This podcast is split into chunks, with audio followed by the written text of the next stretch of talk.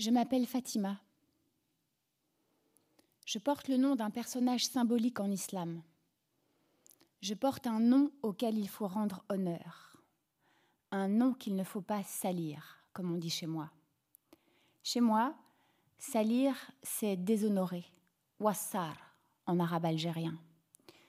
On dit darja, daridja pour dire dialecte. Wassar, salir, foutre la merde, noircir. C'est comme se rapprocher en français, c'est polysémique. Ma mère utilisait le même mot pour me dire que j'avais sali mes vêtements, le même mot quand elle rentrait à la maison et qu'elle trouvait son royaume en mauvais état. Son royaume, la cuisine, là où l'on ne pouvait pas mettre les pieds ni la main. Ma mère détestait que les choses ne soient pas remises à leur place. Il y avait des codes dans la cuisine comme partout ailleurs. Il fallait les connaître, les respecter et les suivre. Si l'on n'en était pas capable, on devait se tenir à l'écart du royaume. Parmi les phrases que ma mère répétait souvent, il y avait celle-ci Ma kenshli hawen fi adidar izedolek. Ça sonnait comme une punchline à mon oreille. Il n'y a personne pour t'aider dans cette maison, mais on t'en rajoute. En tordant mes orteils dans mes chaussettes hautes, je rétorquais souvent la même chose. Il faut me le dire, si tu as besoin d'aide, je ne suis pas voyante, je ne peux pas le deviner. À quoi ma mère répondait du tac au tac qu'elle n'avait pas besoin de notre aide. Elle prenait bien soin de dire notre, une manière de rendre son reproche collectif, d'éviter que je ne le prenne personnellement, que je ne me sente attaquée. Ma mère a commencé à cuisiner à l'âge de 14 ans. D'abord des choses qu'elle nomme sahalin, facile. Du couscous, de la chouchouka, du djouez, des tagines d'agneau au pruneau, des tagines de poulet aux olives. À 14 ans, je ne savais pas faire mon lit. À 20 ans, je ne savais pas repasser une chemise. À 28 ans, je ne savais pas faire des pâtes au beurre. Je n'aimais pas me retrouver dans la cuisine, sauf pour manger. J'aimais bien manger, mais pas n'importe quoi. Ma mère cuisinait pour toute la famille. Elle, élaborait des menus en fonction de nos caprices. Je refusais la viande, j'avais du poisson. Mon père ne pouvait pas faire sans, son assiette n'en manquait pas. Si Dounia, ma grande sœur, avait envie de frites plutôt que d'un repas traditionnel, elle l'obtenait. D'aussi loin que je me souvienne, je vois ma mère dans la cuisine, les mains abîmées par le froid, les joues en creux, en train de dessiner un bonhomme avec du ketchup sur mes pattes, décorer le dessert, préparer le thé, ranger les poils dans le four. Il ne me reste qu'une seule image, nos pieds sous la table, la tête dans notre assiette. Ma mère au fourneau, la dernière à s'installer. Le royaume de Das, ce n'était pas mon espace,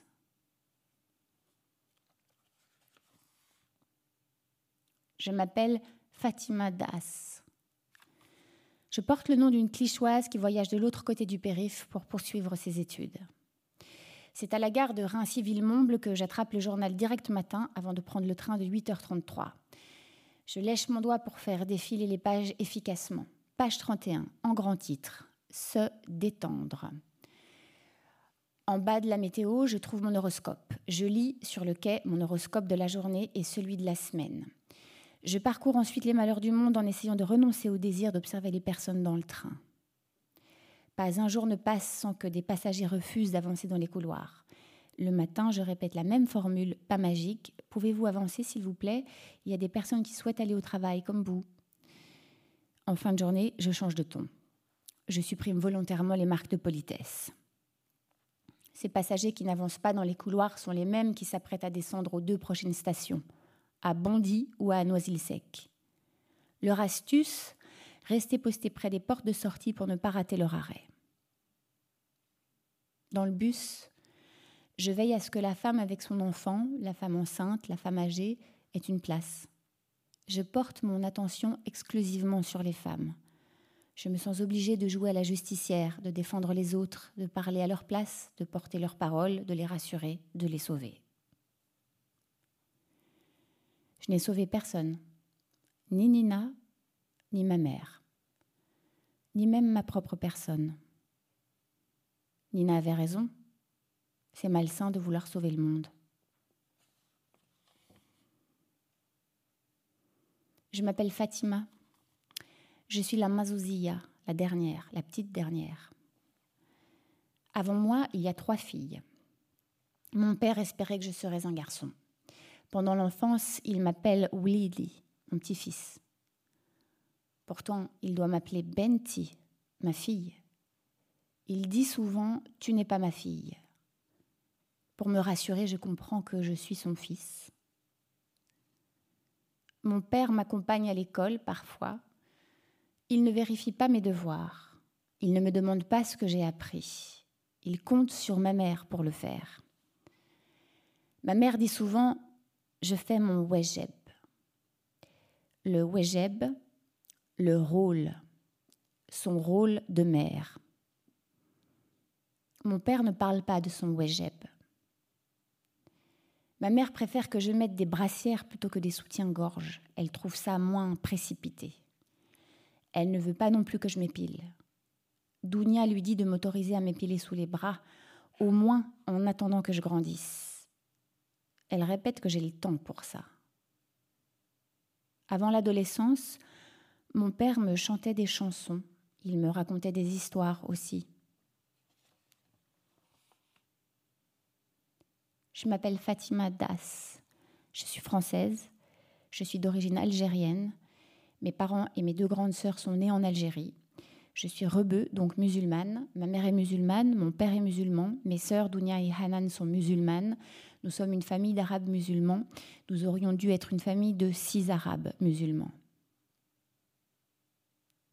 La première fois que ma mère me parle de la mort de notre grande sœur, Soumia, je lui dis que Soumia a de la chance. Dans la religion musulmane, si un enfant meurt, il accède au paradis. Alors je priais pour être une Soumia, moi aussi. Je savais que je n'allais pas être ce qu'on appelle une bonne, une vraie musulmane. Ma mère dit qu'on est musulman. Je crois pourtant que je me suis convertie. Je crois que je continue à me convertir à l'islam.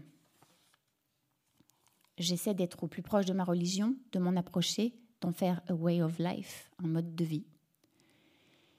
J'aime me retrouver sur mon tapis de prière, sentir mon front sur le sol, me voir prosternée, soumise à Dieu, l'implorer, me sentir minuscule face à sa grandeur, à son amour, à son omniprésence.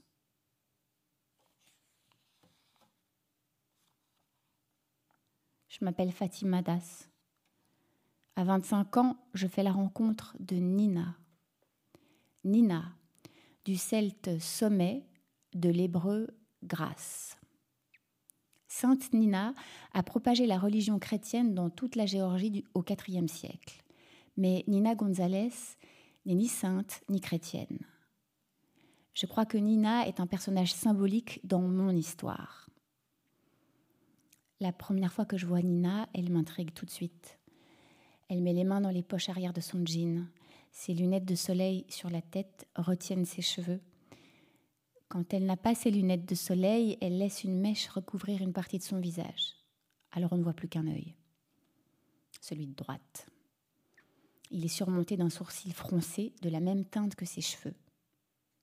Nina se cache sous des vêtements sombres, noirs. On lui attribue différentes origines, mais pas les bonnes. Elle répond oui quand une collègue lui demande si elle a du sang indien, oui si quelqu'un d'autre pense qu'elle est haïtienne. Elle fume des roulés, elle boit du café, elle fume des, joints, des joints et boit de la bière. Quand elle ne fume pas des roulés, elle fume des Marlboro Red. Elle a le regard fragile, pas sûr, pas certain, dur et délicat, doux. Des yeux marrons, presque noirs, ténébreux. Elle oscille entre légèreté et sérieux. Elle rit de tout, des autres et surtout d'elle-même. Elle dit que le rire protège. Elle ne répond pas aux questions. Elle dit qu'elle ne sait pas pourquoi elle ne répond pas aux questions. je pense que c'est parce qu'elle doute de moi, des autres, et surtout d'elle-même. Nina est la seule à me demander si ça va plusieurs fois dans la même phrase, à plusieurs reprises dans la même journée.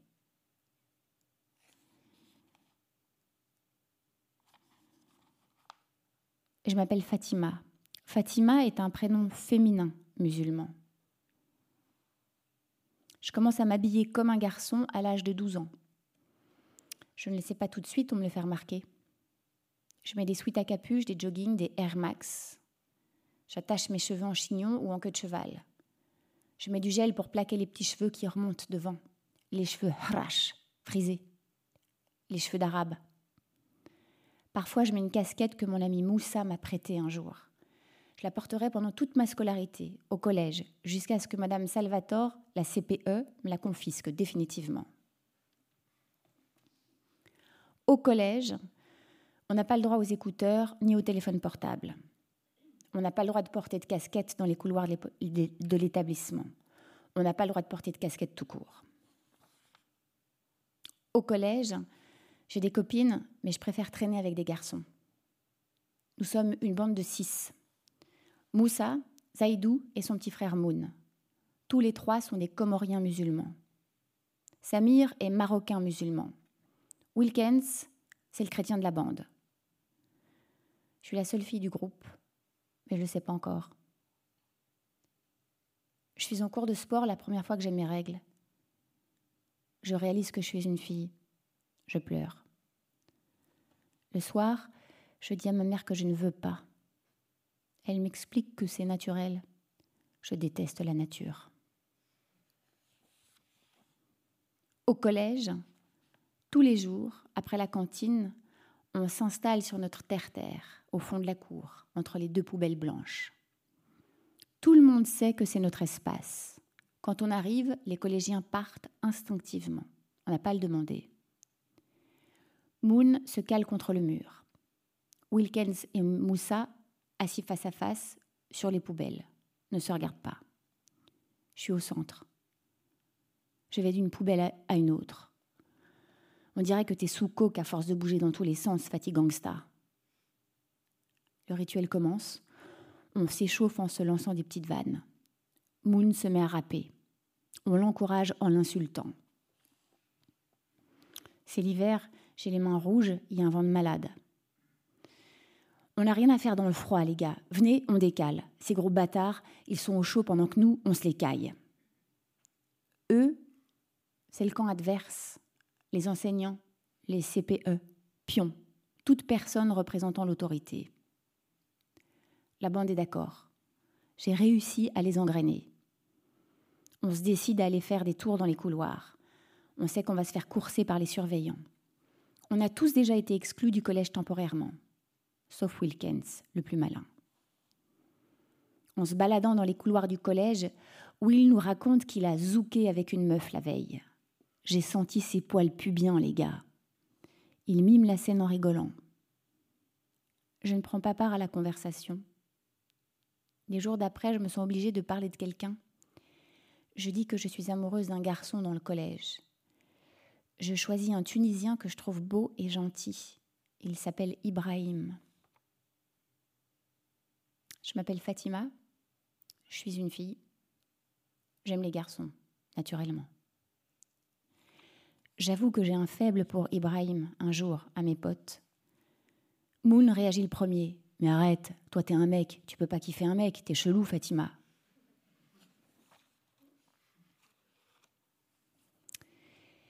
Je m'appelle Fatima, je suis née en France.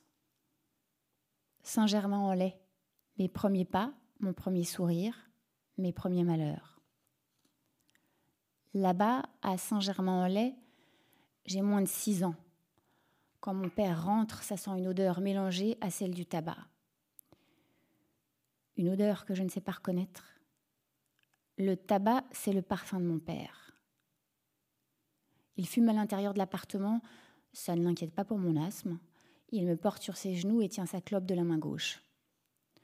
En pleine nuit, quand il rentre tard, mon père allume toutes les lumières. Il fait du bruit avec la vaisselle dans la cuisine. Il retrouve son repas à préparer et laissé dans le micro-ondes par ma mère. Quand il rentre dans le salon qui nous sert de chambre pour cinq, j'ouvre un œil, mais je ne prends pas la responsabilité de me plaindre. Ma sœur aînée ose lui demander un jour d'éteindre la lumière en bâillant. Il la traite de Hamja, salope, pourriture. Mais Dounia rétorque de plus belle. Alors il s'approche d'elle et ça fait clac. Ma mère lui chuchote Socte, tais-toi. Ça arrive souvent que ma mère nous demande de nous taire. Elle fait ça parce qu'elle ne veut pas que ça dérape. En plus, ça part très vite. Quand il en tape une, ça s'arrête rarement là. Il en tape deux sur quatre. Parfois, je suis la seule qui ne tape pas. Je le vois faire. Je me mets entre eux. Je sais qu'il va gagner, qu'à tout moment, je peux me retrouver moi aussi à la même place que mes sœurs. Et quand il tire sa ceinture de son jean, là, je sais qu'il faut que je parte. Parce que ça me laisse des traces rouges sur les jambes et je trouve ça très moche. Mais surtout, ça pique fort pendant des jours et il n'y a aucun moyen de soulager ça. Je m'écarte en sanglotant. Je reviens chaque fois que j'entends une de mes sœurs pleurer trop fort ou pousser un cri. Puis je me retire dans un coin. La deuxième fois, heureusement, ça passe vite, quelques minutes. J'entends un ou deux éclats de voix, puis des sanglots, et c'est fini. Le lendemain, tout le monde fait comme si de rien n'était. Je m'appelle Fatima Das. J'écris des histoires pour éviter de vivre la mienne. J'ai 12 ans quand on part en voyage scolaire à Budapest. Le soir, on se retrouve pour faire un point programme, juste après le dîner, dans la grande salle où il n'y a pas de réseau. Impossible d'aller sur MSN, Skyblog ou d'envoyer un message pour faire passer l'ennui.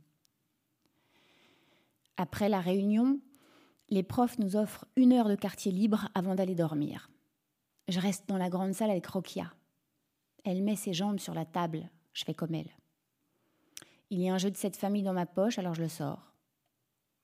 Mais on n'a pas du tout joué au cette famille. Deux camarades de classe nous ont rejointes, Lola et Murat. Rokia propose de jouer à Action Vérité. Murat et Lola sont d'accord. Je dis Vas-y, mais on fait des trucs de ouf. C'est pas on dit bonne nuit à un prof. Tout le monde rigole. Ok, on commence par toi alors, vu que t'es chaude. Murat croit m'impressionner en disant ça, alors je fais comme s'il ne pouvait pas m'atteindre, comme si je ne craignais pas ce qu'il pouvait me demander de faire. Je dis sûr de moi et en articulant exagérément, je choisis action. Murat caresse son menton avec la main droite tout en regardant le plafond. Je pouffe de rire. Ok, lève-toi et fais un bisou à Lola. Je suis prête à me lever quand Murat complète sa phrase sur la bouche avec un grand sourire, comme si, en ajoutant un complément, il avait rendu l'action impossible. Rokia explose de rire. Elle traduit En gros, si t'as pas capté, Fatima, tu dois embrasser Lola.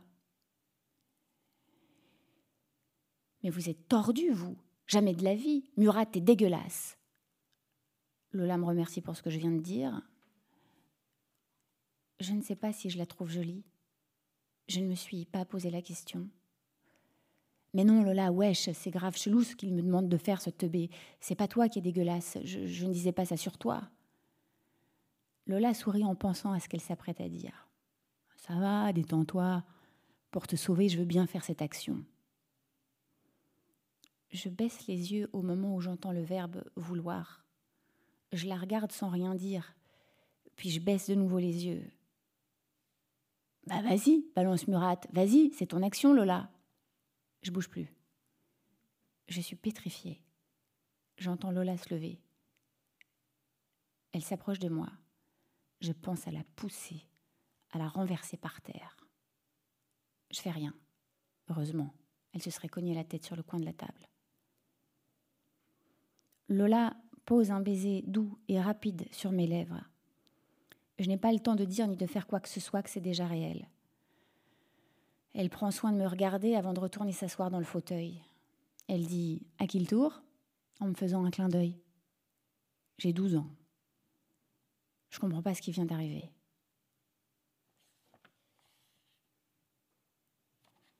Je m'appelle Fatima. Je suis censée porter un nom pacifique. Je crois que j'ai sali mon prénom. Un soir au lycée, pendant ma dernière année, j'agresse un garçon. Il s'appelle Benjamin. Quand il parle, ses mains l'accompagnent. Il est pâle, maigre, efféminé. Benjamin passe devant moi, je lui fais un croche-patte. Il trébuche, se relève, me regarde et me demande pourquoi j'ai fait ça. Je lui dis de dégager avant que je m'énerve. Il hausse le ton, réitère sa question sur un ton révolté.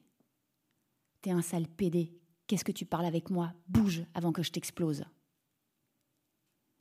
Les quatre personnes qui sont à mes côtés rigolent un peu, tout en essayant de me calmer. Benjamin s'en va en sanglots. J'ai envie de me buter. Deux ans plus tard, je croise Benjamin à Clichy-sous-Bois. Je pense à ce que j'ai fait. Je pense à ce que je suis devenue. Je ne trouve pas la force de m'excuser.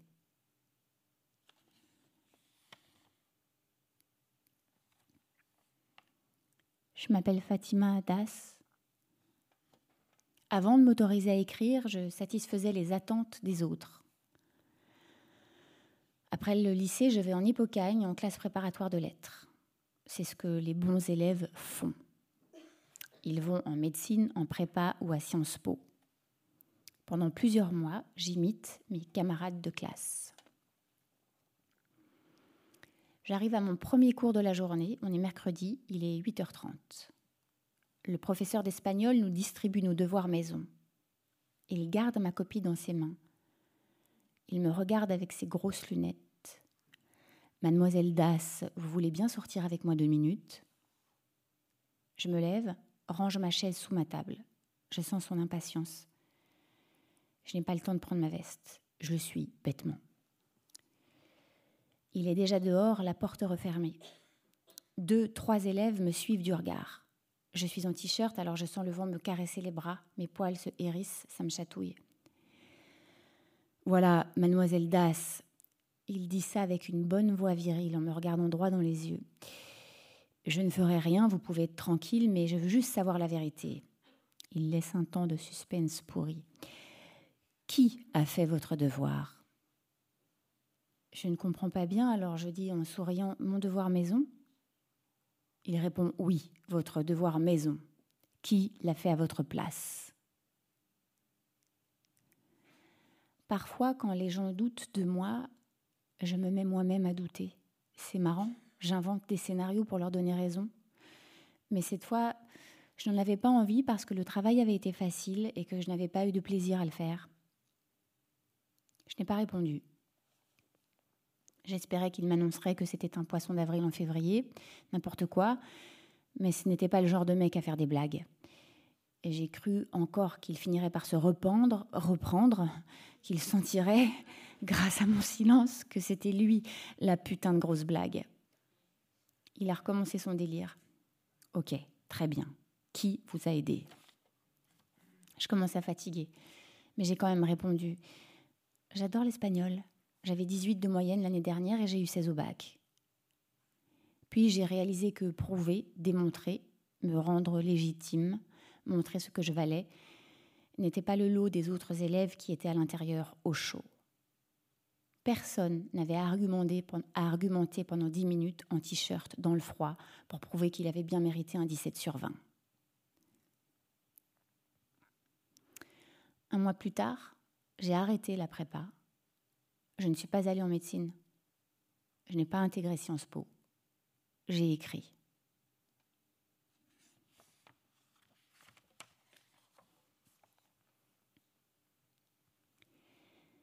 Je m'appelle Fatima Das. Mon rapport à l'autre est inconstant, instable. J'ai 25 ans quand je rencontre Nina Gonzalez. Elle en a 37. La première fois que Nina se livre à moi, on est à Clichy-sous-Bois, en face de la mairie. Nina s'installe à côté de moi et dépose deux cafés. Je la remercie d'avoir pensé à m'en apporter un. Je n'ai jamais su si on pense l'une à l'autre de la même manière sans se le dire. Il y a beaucoup de passages autour de nous, Quand je suis avec Nina, sans le vouloir, je fais abstraction des enfants qui s'amusent à glisser sur la rampe de l'escalier. Je fais mine de ne pas avoir vu les copains qui traversent pour aller aux chaînes pointues. Je n'entends plus les discussions bruyantes des autres à l'orangerie. Nina se raconte. Ma mère dit que tout me va bien, que tout ce que je porte me va bien. Enfin, tout me va bien depuis que ma mère ne m'habille plus. Ma mère, c'est une femme froide. J'ai envie de réagir, mais j'utilise les mêmes mots à chaque fois depuis mes 15 ans, les mêmes mots. Pas jolis, pas intenses, pas percutants. Les mêmes expressions boiteuses. Et quand elle dit Ma mère, c'est une femme froide, je n'ai plus du tout envie de parler. J'ai envie de la prendre dans mes bras. Au lieu de ça, je regarde par terre. J'arrache l'herbe. Je lance des cailloux quand je ne sais plus quoi faire de mes mains. Je l'écoute avec attention, comme pour tout mémoriser, pour tout écrire. Je fais lire à Nina ce que j'écris. Elle me demande un jour si je regrette ce choix. Je réponds non sans même prendre le temps de réfléchir, par besoin de la rassurer sans doute. Je regrette au moment où je lui envoie mon texte, je ne regrette plus le lendemain, je regrette de nouveau avec le temps. Aujourd'hui, plus du tout. On a déjà écrit sur toi, Nina Yes Attends, tu veux dire est-ce que j'ai déjà écrit sur moi? Je reformule ma question plus lentement. Quelqu'un a déjà écrit sur toi, Nina? Bah ça non. Personne n'écrit sur moi. Mais n'écris pas sur moi, sinon tu vas devoir en dire des conneries. On rigole en se regardant, assises l'une en face de l'autre, éloignées d'au moins 15 centimètres. C'est comme s'il y avait un périmètre de sécurité avec Nina, que je m'efforce de respecter. Un périmètre de sécurité virtuelle que j'ai inventé de toutes pièces. Tantôt j'ai peur d'être proche d'elle, tantôt de ne pas l'être suffisamment. Depuis que j'ai rencontré Nina, j'écris tous les jours. Je griffonne des bouts de phrases au sujet de toutes les femmes que je compare à elle, toutes celles que je ne peux pas aimer. Silence. Je regarde Nina. Je lui demande si je peux écrire sur elle, précisant que c'est important pour moi d'avoir son consentement.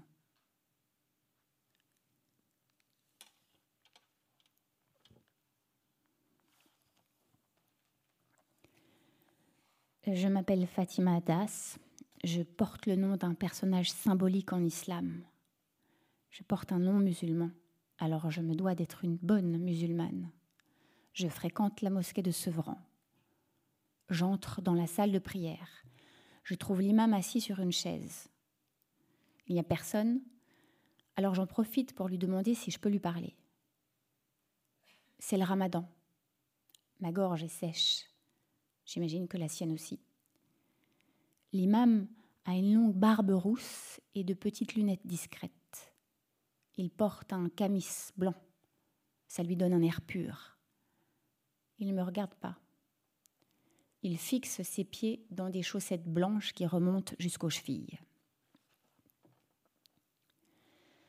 J'ai une amie lesbienne musulmane. Tout le monde pense que ça n'existe pas. Je veux dire être musulman et homosexuel.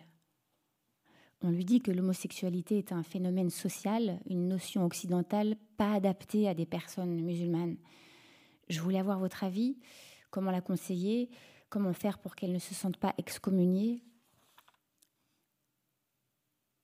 Après m'avoir écouté longuement, Barberousse me répond. Il a une voix douce. Il existe des chrétiens homosexuels comme il existe des lesbiennes musulmanes. Dieu sait mieux que nous et nous ne savons rien. Dieu a créé les péchés en sachant que nous pécherions. Mais l'homosexualité est interdite en islam, il faut s'en éloigner. Votre ami doit multiplier ses invocations, continuer à pratiquer et en faire plus. Prier la moitié de la nuit, jeûner le lundi et le jeudi. Dites-lui de demander de l'aide à Dieu de l'invoquer, de se repentir. C'est son épreuve. Je dis merci à l'imam. Le mariage, c'est la moitié de la religion. Peut-être qu'elle devrait se marier avec un homme et fonder une famille. Mes pieds se tordent dans mes chaussettes grises, je me gratte la nuque, je commence à transpirer, je ne retire pas ma veste. Je tente de me reprendre pour ne pas avoir l'air de trop comprendre mon ami. L'imam se met à réciter des références qu'il connaît par cœur. Dieu dit à propos de l'homme et de la femme, Elles sont un vêtement pour vous et vous êtes un vêtement pour elles. Surat el-Baqarah. Parmi ces signes, il a créé pour vous et de vous des conjoints azwajen, afin que vous trouviez auprès d'eux la tranquillité et qu'il y ait entre vous amour et bonté. Vous comprenez, madame? Je n'ose pas dire que l'homosexualité féminine n'est pas abordée dans le Coran. Je n'ose pas non plus dire que seule l'histoire de Sodome et Gomorre l'évoque explicitement. Qu'on ne parle pas d'homosexualité, mais de viol d'hommes sur des jeunes hommes et pas de relations homosexuelles consenties. Je repars avec le numéro d'un psychologue musulman. Je rentre chez moi. Je me mets en pyjama. Avant d'aller aux toilettes, je dis une invocation que ma mère m'a apprise. Bismillah, Allahumma inni bika min al wal al J'entre en citant le nom d'Allah, ô Allah, je recherche ta protection contre la nuisance des démons mâles et femelles. Chez nous, après chaque passage aux toilettes, on se lave les parties intimes avec de l'eau, de la main gauche, puis on s'essuie. J'entre aux toilettes du pied gauche et j'en ressors du pied droit. À la sortie des toilettes, je dis Alhamdulillahi alhada anillahalla wa athani. Je loue Allah pour m'avoir accordé la sortie de ce qui aurait nui à ma santé. Et je le loue pour m'avoir protégé. Dans la salle de bain, je me lave les mains avec du palme-olive jeudi. Bismillah Armen al-Rahim. Après cette invocation, je peux commencer mes ablutions. La purification rituelle est obligatoire pour accomplir la prière. Je me lave les deux mains jusqu'au poignet trois fois. Je vérifie à chaque fois que l'eau pénètre entre les doigts et je me rince la bouche trois fois. J'introduis de l'eau avec ma main droite dans mes narines trois fois. Je me lave le visage trois fois, puis l'avant-bras droit et le gauche, jusqu'au coude. Je passe mes mains humides sur la tête jusqu'à la nuque et les ramène jusqu'au front. Du pouce et de l'index humide, je frictionne l'intérieur et l'extérieur de mes oreilles. Enfin, je me lave les pieds jusqu'aux chevilles, en commençant par le pied droit. Trois fois. Je me sèche en disant Ashhadu anna la ilaha illa Allah wa ashhadu anna Muhammad rasulu Allah. Allahumma jalni minna tawahin wa minna el mutatayilin. J'atteste qu'il y a de Dieu qu'Allah et que Mohammed est son messager. J'entre dans ma chambre. Je m'assieds. Je dis Aoudou billah mina shaitan innajim en regardant le plafond. Je m'apprête à faire une prière surérogatoire. Allahu Akbar, Allah Akbar. Ashhadu an la la illallah, ashhadu an la illallah. Je me tiens debout sur mon tapis de prière.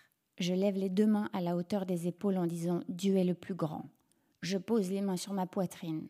Je récite la première sourate, Al-Fatiha je récite une deuxième sourate.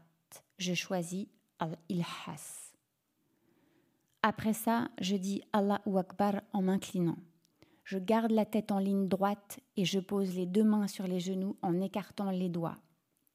Je dis Subhana Rai al-Ahraim trois fois en regardant vers la Qibla. Je me redresse, je lève la tête, mon buste est droit, je lève les mains à la hauteur des épaules en disant Sami al-Haou, l'imam Hamida. Je me prosterne à terre. On appelle ça soujoud. Allahu Akbar. Agenouillée, je pose les mains par terre de telle sorte que, avec le front, le nez et le dessous des orteils, cette partie de mon corps touche le sol. Dans cette position, je dis Gloire à mon Seigneur le Très-Haut. Subhana Rabbi al-Allah. Je reviens sur les genoux et me prosterne une seconde fois. Debout, les mains sur la poitrine, tournées vers la Qibla, je récite Al-Fatiha et une autre sourate que je connais par cœur. La Qibla, c'est la direction de la Mecque, de la Kaaba. Je termine ma prière en récitant Tashahud, la Shahada.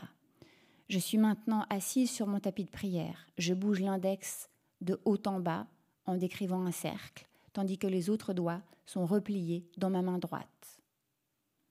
Je salue à ma droite, puis à ma gauche en disant Assalamu alaikum wa rahmatullah wa barakatuh. Une fois la prière terminée, j'implore le pardon de Dieu. Je récite une invocation que je complète de mes propres supplications. Je t'aime, grand Dieu.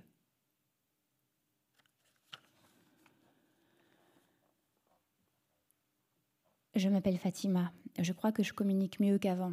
J'arrive à dire ça me fait plaisir que, merci pour, j'ai aimé passer du temps avec toi. Mais j'ai encore l'impression d'en dire trop. Parfois, j'exprime mes émotions avec distance et retenue. Parfois, ça ne donne rien. Parfois, je me bloque, je me tais. Parfois, je parle trop. Un soir, je suis dans la cuisine avec ma mère. Elle attend Hanan qui ne devrait pas tarder. Pour faire passer le temps, elle enlève les assiettes du lave-vaisselle. Je viens de finir de manger mes lasagnes. Je suis assise au bar. Ma mère me demande si j'ai vu mon ami Yann aujourd'hui. Je dis qu'il s'est fait plaquer par son copain, qu'il préfère être seul. Elle ne me demande pas comment il va. Elle ne veut pas le savoir. Lazim est taube. Il devrait se repentir. J'hésite entre poursuivre la discussion et changer complètement de sujet. Je finis par l'affronter quand même. Je ne comprends pas, maman. Fais attention à tes fréquentations. Hadok Ces gens-là, n'en fais pas tes amis proches. Ma mère dit ça sur un ton très calme, posé, comme si ce n'était qu'un rappel, qu'un conseil bienveillant. Alors je reprends ces termes. Je dis qu'ils ne font de mal à personne, ces gens-là, comme si ces gens-là étaient une espèce étrangère. Ces gens-là se font du mal à eux-mêmes. En m'entendant parler, j'ai encore une fois envie de dégueuler. Dieu dit soit tu les guides sur le droit chemin, soit ils te font couler avec eux. Ma mère avait déjà dit cette phrase dans un tout autre contexte. Je crois qu'elle pense que l'homosexualité peut être une influence. J'essaie de faire comprendre à ma mère que l'homosexualité n'est pas un choix. Ma mère ne veut pas comprendre que je ne changerai pas mes fréquentations. Dieu ne blâme personne, il n'est pas injuste. Je pense aussi très fort que Dieu ne blâme personne. Je regarde ma mère, je veux l'adoucir. Tu sais qu'il y a des musulmans dans ce cas-là? Makench, ça n'existe pas. Mais chez Muslim, ce n'est pas des musulmans. Je me lève. Je supporte plus d'être assise. Je ne veux plus croiser le regard de ma mère. Je me mets à ranger les verres qu'elle a posés sur le bar. Je veux lui donner un coup de main, mais elle est trop rapide. En quelques minutes, elle a quasiment tout rangé. Ma mère sent que la discussion m'agace alors elle tente de se rattraper en vain.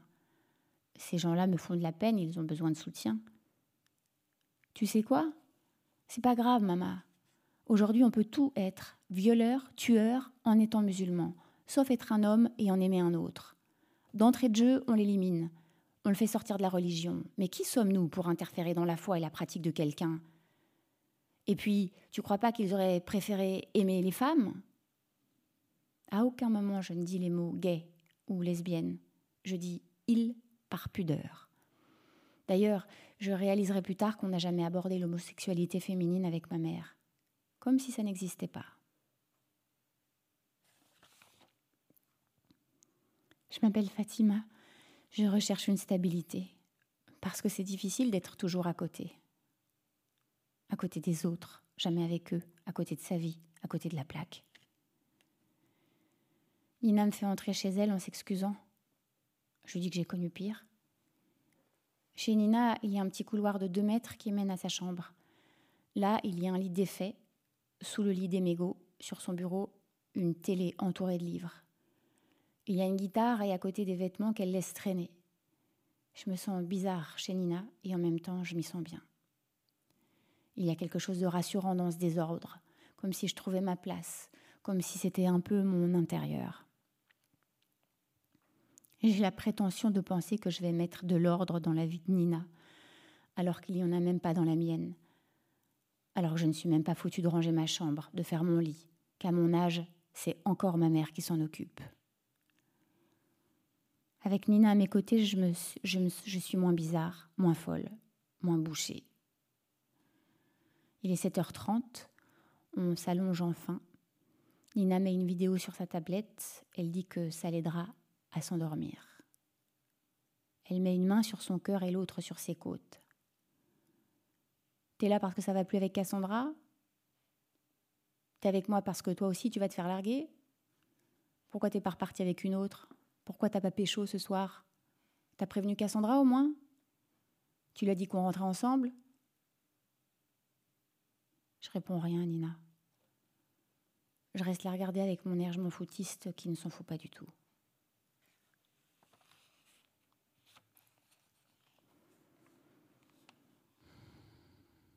Je m'appelle Fatima, Fatima Das. Je porte le nom d'un personnage symbolique en islam. Je porte un nom auquel il faut rendre honneur, un nom qu'il ne faut pas salir. Le jour de mes 29 ans, je vais voir ma mère. J'ouvre la porte. La reine est dans son royaume. Il y a une jolie odeur de musc, un mélange de vanille et de fruits. Je pose mon sac à dos par terre. Je dis Salam alaikum, ma chérie. Elle me dévisage, répond à mon salam sans mots doux. Alaikum salam, Fatima. Ma mère porte une djellaba en coton verte avec des motifs floraux et un gilet en laine. À ses pieds, les mêmes pantoufles roses que ma sœur Dounia lui a offertes il y a trois ans. Du col noir dessine ses yeux marrons. Elle a refait une coloration au henné. Je trouve ma mère de plus en plus belle. Je l'embrasse, comme d'habitude, sur le front. Ça fait deux semaines que je ne lui ai pas donné de nouvelles. Elle n'a pas essayé de m'appeler, elle ne m'a pas écrit, mais je peux sentir son inquiétude. Je lui demande comment elle va, elle répond Alhamdulillah. Elle ne me renvoie pas la question, je fais comme si, moi aussi ça va, mais je suis claquée. J'ai encore fait une insomnie hier et avant-hier aussi. Ma mère répond juste Tehmen, qui signifie cogiter. Je lui fais un sourire complice. Quand ma mère demande, qu'est-ce qu'il y a C'est une manière de dire quoi de neuf. Et quand elle me pose cette question, je ne pense qu'à une seule chose. J'ai envie de lui raconter ce qu'elle ne sait pas encore. Mais au lieu de ça, je dis Bah, rien, et toi? Avec le même air débile, je m'en foutiste, que j'ai gardé de l'adolescence. Ma mère sort des madeleines du four, elle les dépose sur le bar avec deux verres de thé. Elle dit qu'elle les a faites ce matin, après la prière, parce qu'elle n'arrivait pas à se rendormir. Je suis bien la fille de ma mère. Termen, cogiter. Je me dis alors qu'il n'y a aucun lien entre les madeleines et mon anniversaire. Ma mère réplique Goûte À l'intérieur des madeleines, il y a une petite boule au chocolat blanc. Ça croustille quand je croque. L'odeur des madeleines remplace celle du musc fruité. Ma mère propose pour la première fois de m'apprendre à cuisiner des madeleines, pour en faire à celui que j'aime. Garnasteb madeleine, tout le monde aime les madeleines. Je pense aussi fort qu'elle que tout le monde aime les madeleines, surtout celles de ma mère, mais je ne le dis pas. Je préfère lui demander naïvement Mais si on aime quelqu'un qui ne nous aime pas, on lui fait quand même des madeleines. On n'aime pas les gens parce qu'ils nous aiment en retour, on les aime, c'est tout. Et quand elle dit ça, aussi efficacement, en une seule phrase, je me dis que c'est le moment de répondre à sa question Wesh Cayenne, quoi de neuf, qu'est-ce qu'il y a? Il n'y a personne à la maison. Je suis seule avec elle dans son royaume. Ma mère me demande si je veux du thé. Je ne suis plus là, je me formule des choses dans ma tête en veillant à ce que ma langue tourne sept fois dans ma bouche. Je ne réponds pas. Ma mère me sert de nouveau un verre de thé. Elle en reprend aussi. Je demande On n'en laisse pas pour lui? Elle dit que c'est pas la peine. Lui, c'est son mari, mon père, Hamed Das. Ma mère m'avait appris à penser à ceux qui n'étaient pas là, même quand on n'était pas sûr qu'ils rentreraient. Ma mère me parle d'un reportage qu'elle a vu à la télé sur les conditions de travail des infirmiers dans les hôpitaux. Je voulais être infirmière, mais mon frère me l'a interdit. Je dis avec beaucoup d'émotion à ma mère que c'est pas trop tard. Aujourd'hui, c'est à vous de faire de grandes choses. Comme ça, je serai apaisée. Elle avait dit Menhiya, apaisée, déchargée, soulagée, consolée. J'aurais préféré qu'elle dise fière mais tout compte fait, c'est peut-être mieux d'être apaisé que fier. Faudra que je te raconte mon roman. Mais laisse tomber, pas maintenant. Je dis ça encore avec le même ton détaché. Gouli dorka, Parle-en moi aujourd'hui, pourquoi attendre? Mon impatience, je la tiens de ma mère. J'avais attendu 29 ans. Elle avait raison. Pourquoi attendre encore? Ça raconte l'histoire d'une fille qui n'est pas vraiment une fille, qui n'est ni algérienne ni française, ni clichoise ni parisienne, une musulmane je crois, mais pas une bonne musulmane, une lesbienne avec une homophobie intégrée. Quoi d'autre? Je pense très fort. Ça sonne faux. Je ne lâche rien. Je dis à ma mère que je lui ferai lire. Elle n'insiste plus, elle ouvre un placard. J'imagine qu'elle va encore me proposer une part de gâteau. Je sais déjà que je repartirai avec deux kilos en trop sur la balance. Mais au lieu de ça, ma reine sort du placard un carnet avec écrit en gros Present for you. Joyeux anniversaire, Benti, ma fille.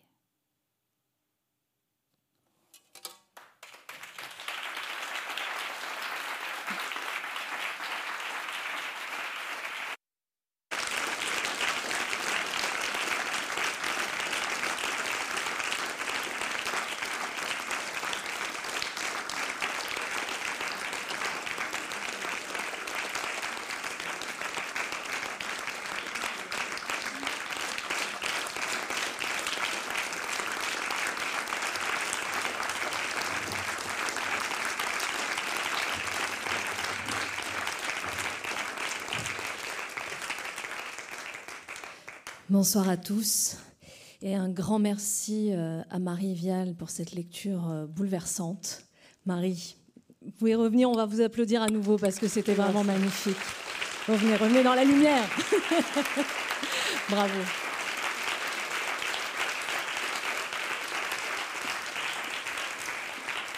Je me suis peut-être avancée, mais je ne crois pas. Fatima, euh, elle était magnifique, la lecture de, Marie. Qu'est-ce que ça vous fait d'entendre votre texte porté comme ça par le souffle d'une autre personne? Oh là là, là ça vient d'arriver, donc c'est compliqué. Euh, c'est hyper émouvant. Euh, c'était hyper fort. en même temps, j'avais envie que ça s'arrête et en même temps, j'avais envie que ça continue. Euh, que ça s'arrête, pourquoi? Bah, C'est dur, c'est pas facile d'entendre ces mots. Quand on sait qu'on les a écrits, c'est pas hyper facile de les entendre comme ça, prendre vie euh, ce soir comme ça. Vous en, vous en percevez l'intensité et tout ce que vous dévoilez, peut-être, euh, tout ce que vous vouliez dire, et qu'en même temps vous aviez peur de dire, c'est ça? Ouais, j'ai ouais, l'impression de recevoir cette parole-là. C'est pour ça que c'est troublant. Et j'ai trouvé ça très beau, très, très, très touchant en fait. Alors, on parle d'une jeune femme qui est à côté des choses, qui voyage, oscille entre deux mondes en permanence. On l'a entendu dans le texte, entre les, origines algériennes et françaises, entre la banlieue et Paris.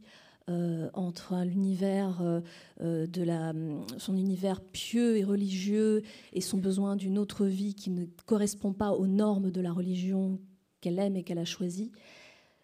Vous vous appelez Fatima Das, c'est un peu votre histoire, mais vous ne vous appelez pas Fatima Das, et ça n'est pas complètement votre histoire. Cette dualité continue d'une certaine manière dans la vraie vie. Est-ce que ça veut dire que, d'une certaine façon, euh, à force de, voyager entre deux mondes, finalement, vous vous êtes dit que entre deux, c'est peut-être là votre place? Je crois que j'ai accepté ça. J'ai accepté d'être entre deux. J'ai accepté. Euh, euh, je l'ai surtout accepté en écrivant ce roman, en fait parce que euh, j'imagine pas autrement l'écriture que d'écrire à partir de la marge en fait. D'écrire euh, d'écrire euh, d'écrire la honte d'écrire la haine d'écrire la colère d'écrire le fait de pas se sentir à sa place. Là je me sens pas à ma place et tout. Ouais. Je pense que ouais.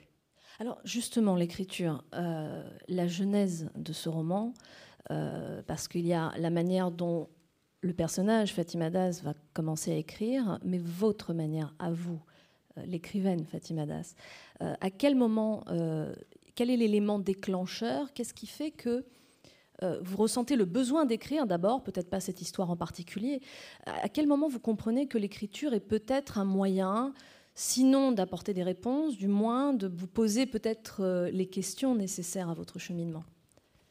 Euh, je vais parler de ce roman parce que euh, ça m'est tombé dessus. Euh, j'ai écrit ce roman, le premier texte que j'ai écrit, c'était sur mon rapport à l'islam. Et je sentais que j'avais jamais réussi à écrire ça, en fait. J'avais jamais réussi à, parler de ça. Et je crois que ça s'est vraiment imposé à moi et qu'il que y, y a quelque chose en moi qui fait que j'ai besoin d'écrire. et je crois que c'est souvent les contradictions, le trouble.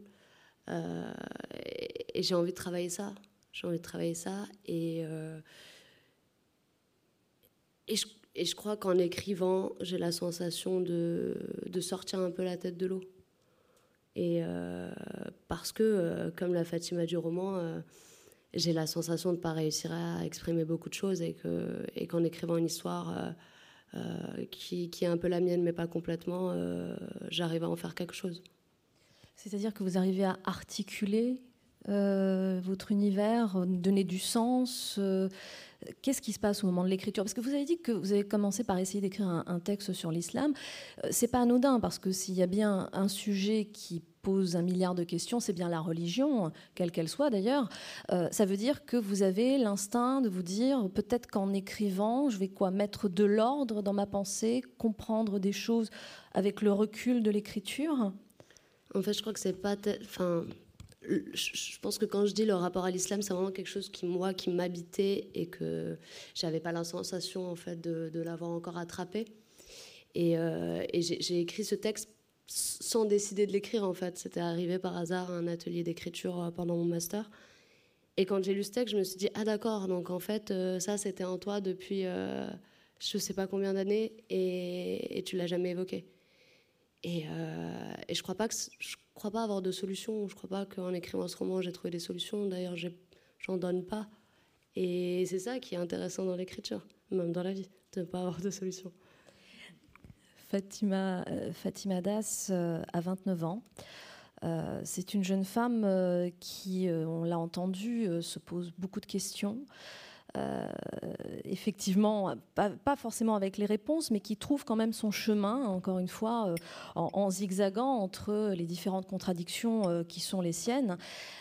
Est-ce qu'on pourrait dire que c'est un roman initiatique, s'il, s'il fallait mettre un, nom dans le, dans le genre Moi, j'ai pas envie de mettre de mots, en fait. J'ai envie qu'on je sais pas, j'ai envie qu'on dise que c'est un truc à lire.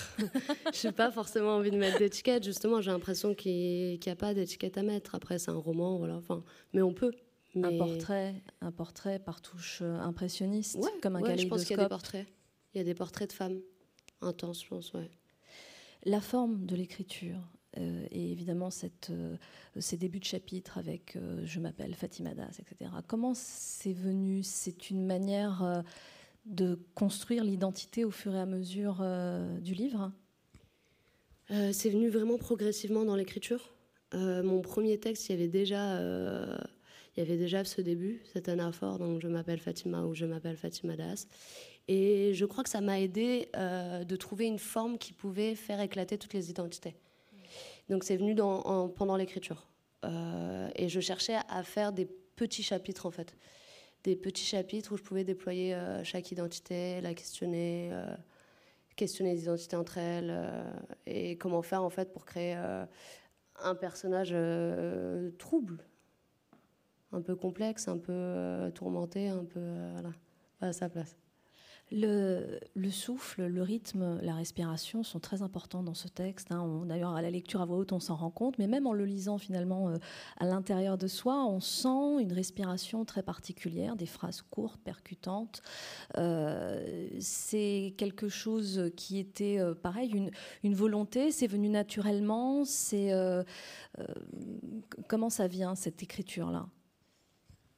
Je crois que c'est venu avec l'histoire. Euh, en fait, je cherchais euh, un langage, un langage qui, euh, qui fait silence, qui fait silence, qui dit, mais qui dit avec peu de mots.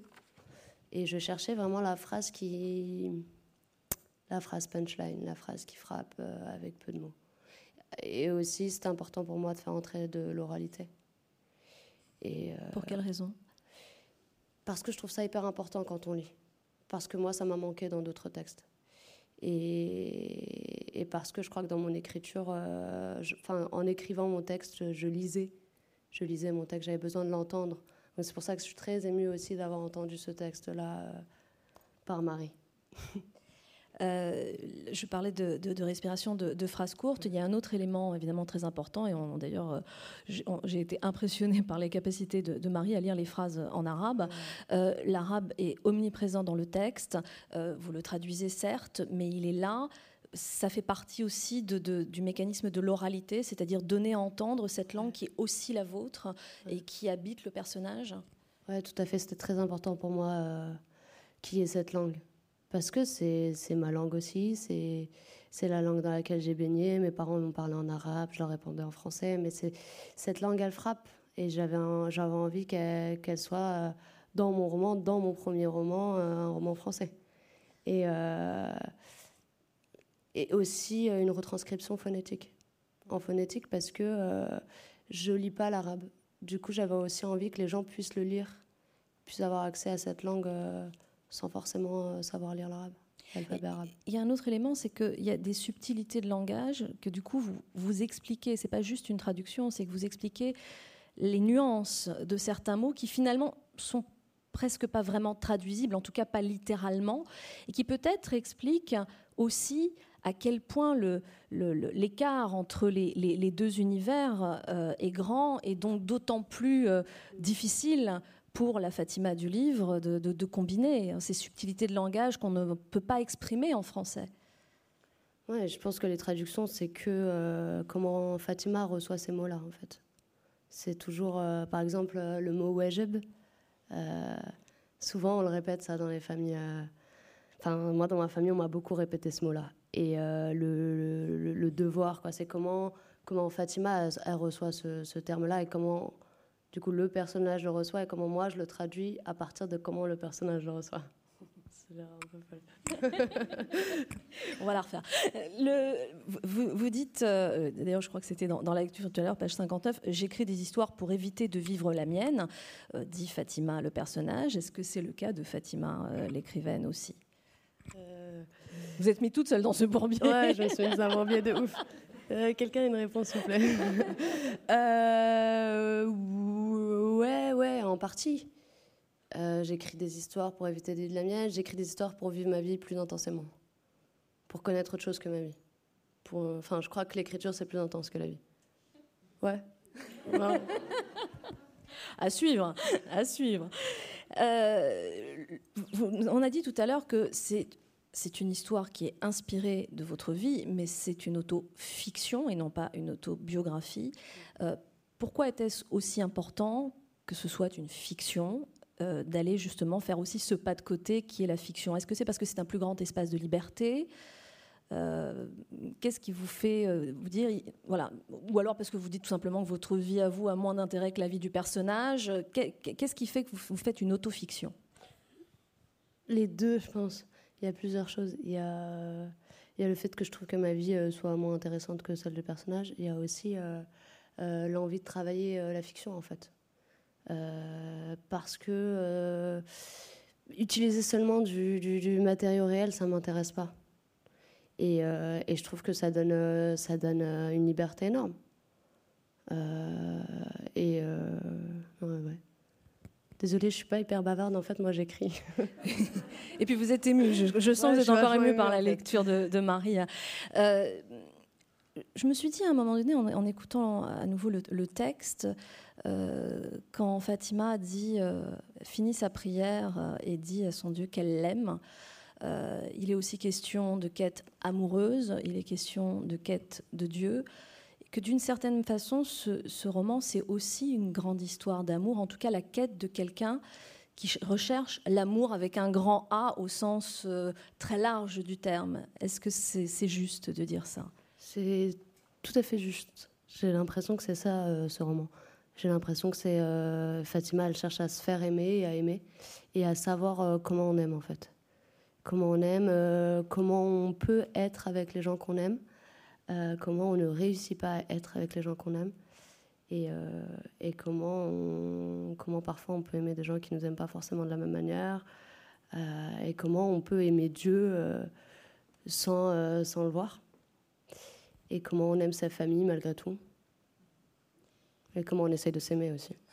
C'est pas facile ça. Peut-être que tout part de là d'ailleurs. La, mère, justement, me semble-t-il, donne un début de réponse quand vous dites comment peut-on aimer son Dieu sans le voir. Quand elle répond à Fatima, euh, on n'aime pas quelqu'un parce qu'il nous aime en retour. Cette phrase, elle est très très forte.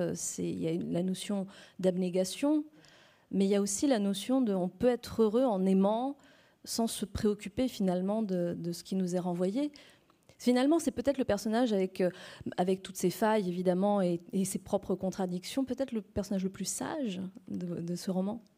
je pense qu'elle. Euh, finalement, ouais. Finalement, parce qu'il y a des scènes euh, qui peuvent paraître aussi assez dures. Il y a des moments assez durs avec la mère aussi. Mais je pense qu'elle adoucit Fatima. Elle lui donne en partie des réponses pour le coup. Et elle, elle lui permet vraiment d'adoucir certaines tensions on aime tout court. On se pose pas d'autres questions, quoi. On va pas chercher plus loin. Une autre particularité de, Fatima, qui est donc la petite dernière, c'est qu'elle est la seule de sa famille à n'être pas née en Algérie. Elle est née en France. Euh, ça crée aussi, à l'intérieur du foyer, une forme de fossé. Ouais, c'est le premier fossé. C'est le premier fossé. Elle est la, la petite dernière, du coup. La petite dernière de, est la seule à être née en France, la seule à être lesbienne, vous n'allez pas être toutes lesbiennes. La seule à être lesbienne, la seule à être française. oui, oui, non, mais ça arrive souvent en plus. Mais, euh, J'arrive pas à être sérieuse. Euh, mais soyez vous-même, Fatima. En fait, je, suis, en fait, je suis tellement bien que j'arrive pas à être sérieuse. Euh, ouais, la dernière de sa famille, la seule à être née en France. Quand elle va en Algérie, elle se, enfin, on lui renvoie à la France. Euh, elle parle pas très bien. Quand elle parle en arabe, elle parle pas très bien l'algérien. Elle a un accent français. Euh, et, euh, et du coup, elle se sent pas aussi totalement française parce qu'elle est vachement attachée à, à, son autre pays. Et en fait, c'est que des allées, euh, des allées venues. C'est-à-dire que quand elle est en Algérie, elle est française. Quand elle est en France, elle est aussi algérienne. Elle est aussi de Clichy-sous-Bois, parce que ça, c'est aussi un pays.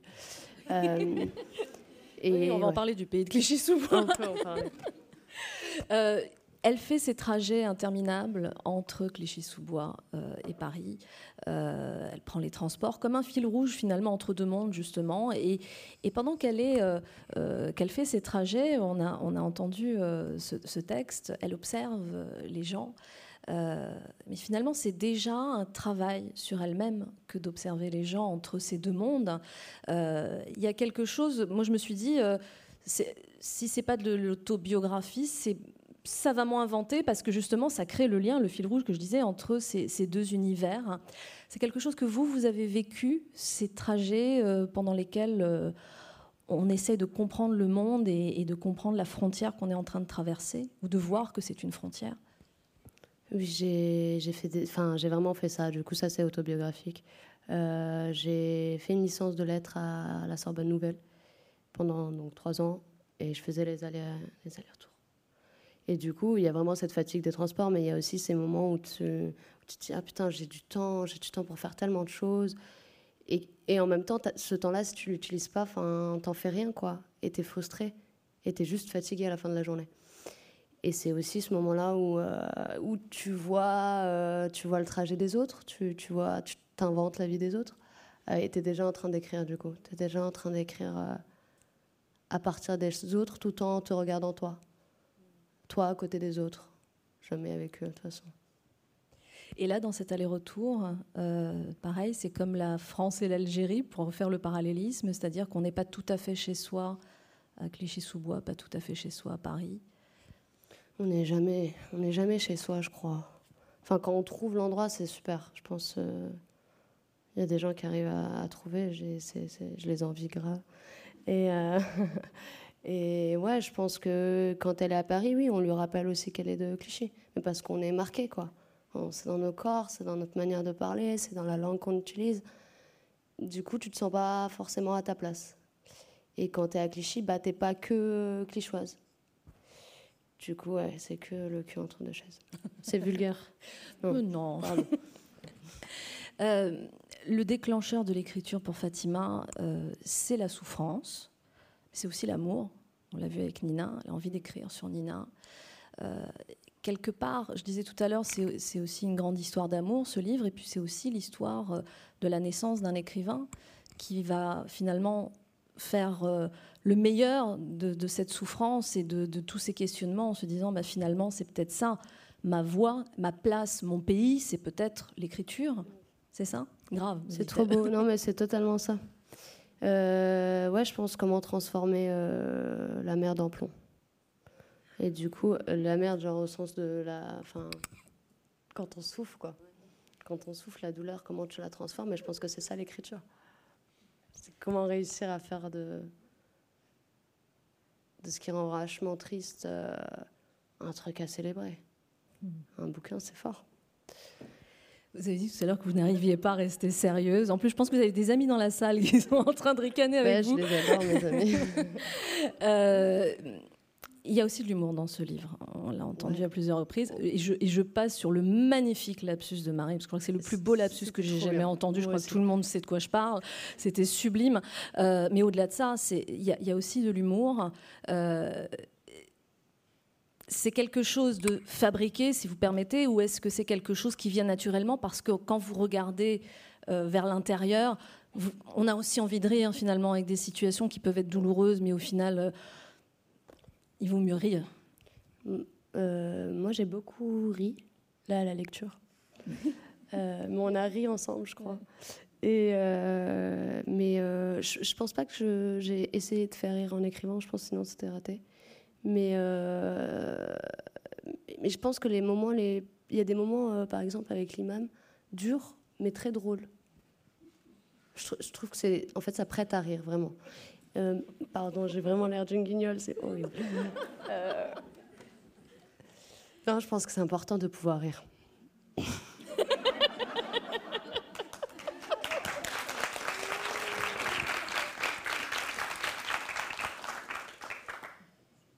Non, mais ça, ça dédramatise du coup.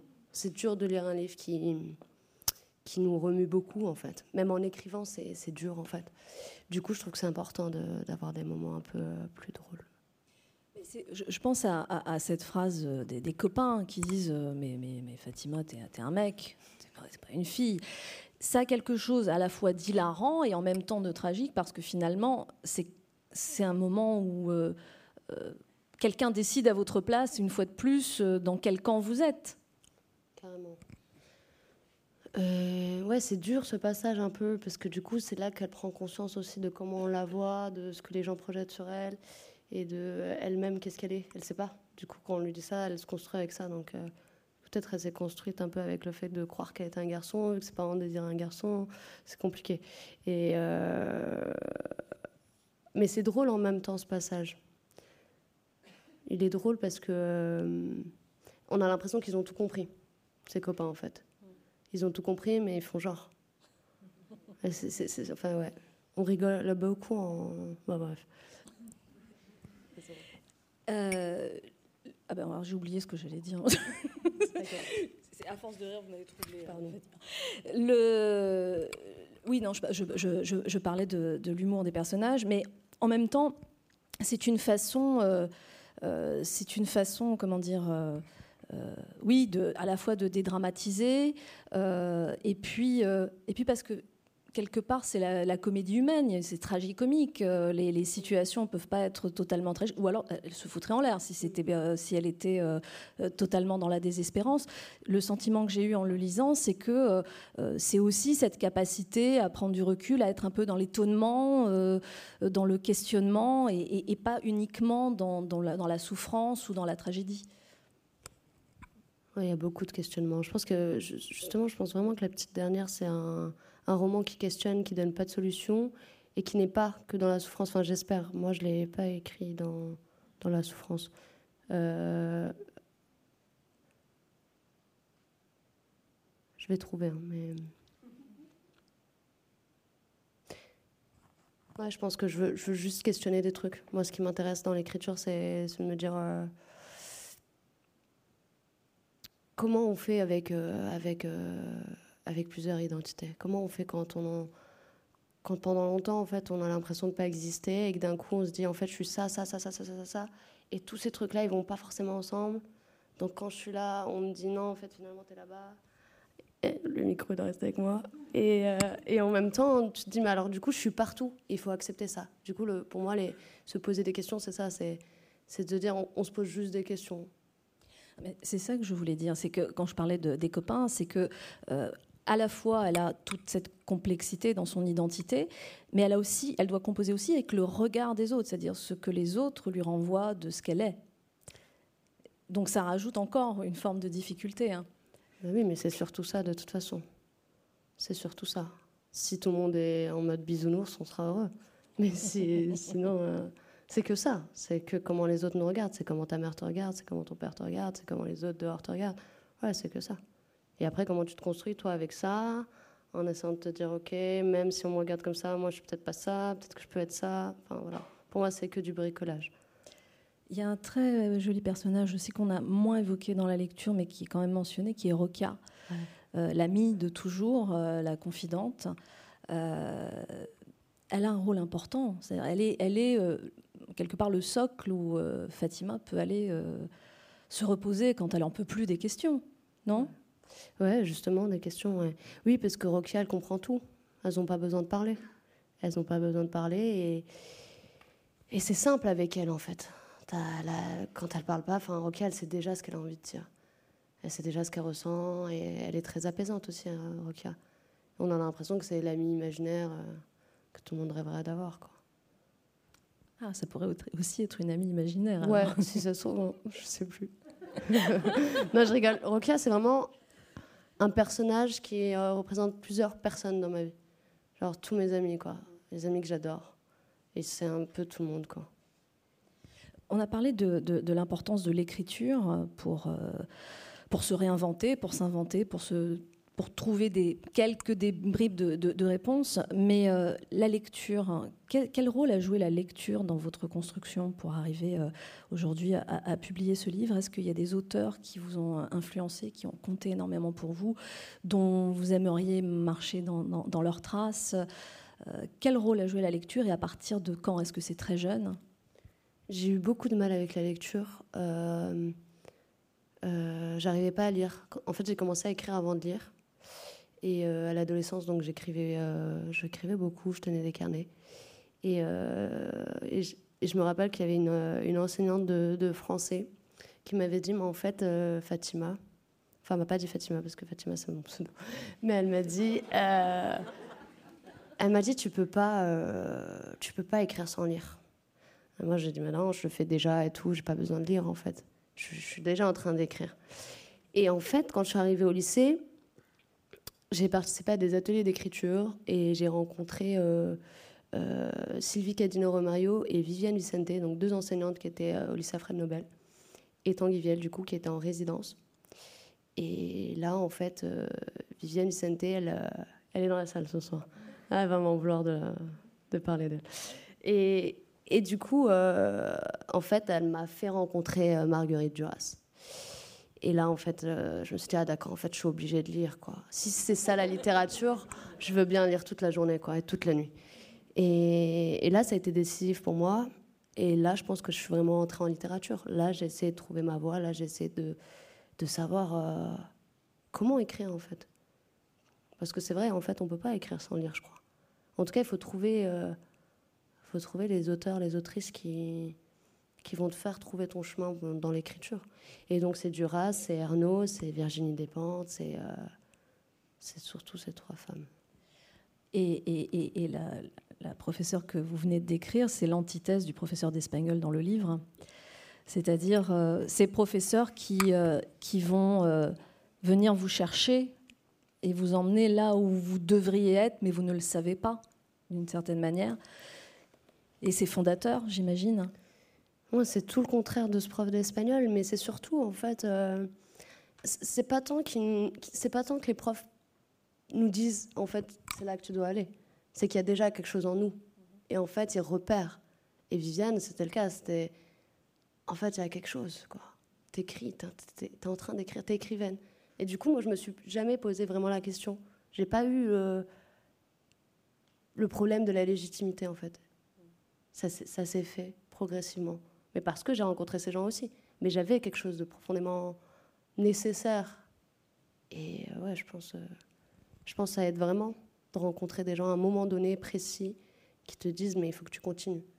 Et qui te disent pas non mais en fait fais une grande école parce que ça il y en a beaucoup aussi. Et ça, c'est dur parce que tu dois tout déconstruire pour tout reconstruire. Et je pense que c'est difficile pour des profs de dire en fait, tu peux écrire. Écris. Enfin, ça vaut rien. Enfin, en vrai, c'est pas un travail. On a l'impression que c'est pas un travail. Du coup, c'est hyper encourageant. Et du coup, tu te dis, mais en fait, c'est hyper important. Il faut vraiment que je le fasse. On se sent autorisé, même si j'aime pas le mot qui est un peu dur, mais on, légitimé dans une démarche Non, non, pas ça. Enfin,